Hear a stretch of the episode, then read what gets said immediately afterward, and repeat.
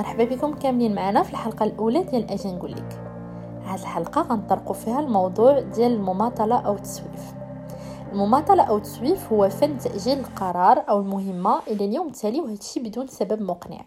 يعني في الدارجة كنقولوا لها الظاهرة العجز كتنتشر المماطلة على نطاق واسع بين عامة الناس وكتأثر بشكل مزمن على حوالي 15 إلى 20% من البالغين.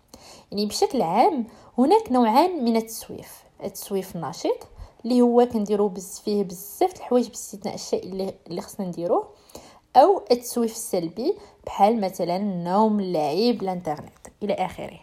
خاصكم تعرفوا بأن أكثر من 95% من المماطلين باغين يحدوا من هذه الظاهرة. يعني في الواقع إذا قارنا المماطل مع شخص كيتصرف على الفور فإن المماطل يحصل على نتائج أقل جودة في جميع المهام وهو بشكل عام غير سعيد على المدى الطويل. يعني السؤال الرئيسي اللي كيطرح راسو شنو هما الأسباب اللي كيخليو الناس كدير هاد الظاهرة اللي هي التسويف؟ أكد العديد من المؤلفين أن التسويف هو نتيجة للخوف يعني على سبيل المثال الخوف من الفشل أو الخوف من النقص أو الخوف من المجهول. أكد عالم النفس نيل فيوري في كتابه العادة الآن أن التسويف يمكن أن يكون وسيلة لتحدي السلطة والتمرد ضد الالتزامات. أما بالنسبة لتيم أوربان في كتابه داخل عقل المماطل الرئيسي فإن المماطل يبحث للمتعة الفورية. alors بيرس ستيل واحد الباحث ديال علم النفس إجرى واحد البحث في عام 2007 باش يلقى الأسباب ديال التسويف واستند على هذا البحث على مئات من البحوث العلمية وحدد العديد من العوامل اللي كتأدي لهذه الظاهرة. مثلا المهمة يعني كيميل الأفراد إلى تفضيل المهام الأكثر متعة يعني اللي كتمنح واحد المتعة على المدى القصير أكثر من المدى الطويل يعني كل ما كانت المهمة غير سارة كل ما تجنبها الناس ثانيا انخفاض الثقة بالنفس. يعني وجد الباحثين بأن المماطلين كانوا أكثر عرضة للتخلي عن الأهداف إلى واجهوا صعوبات. يعني عندهم واحد التصميم ضعيف.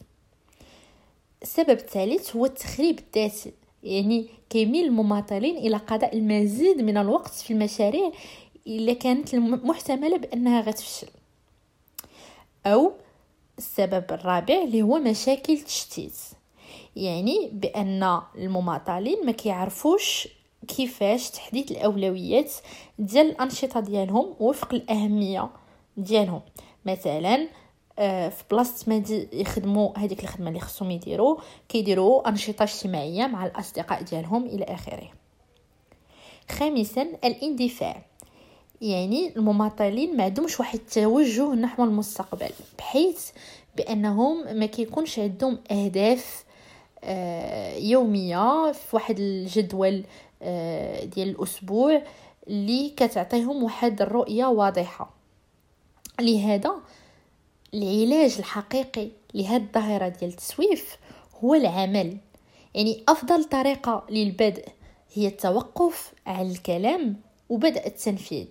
هاد الجملة قالها والت ديزني وما تنسوش certains veulent que ça arrive d'autres aimeraient que ça arrive et quelques-uns font que ça arrive كانت معاكم نجوى بن شباب كوت سيرتيفي et auteur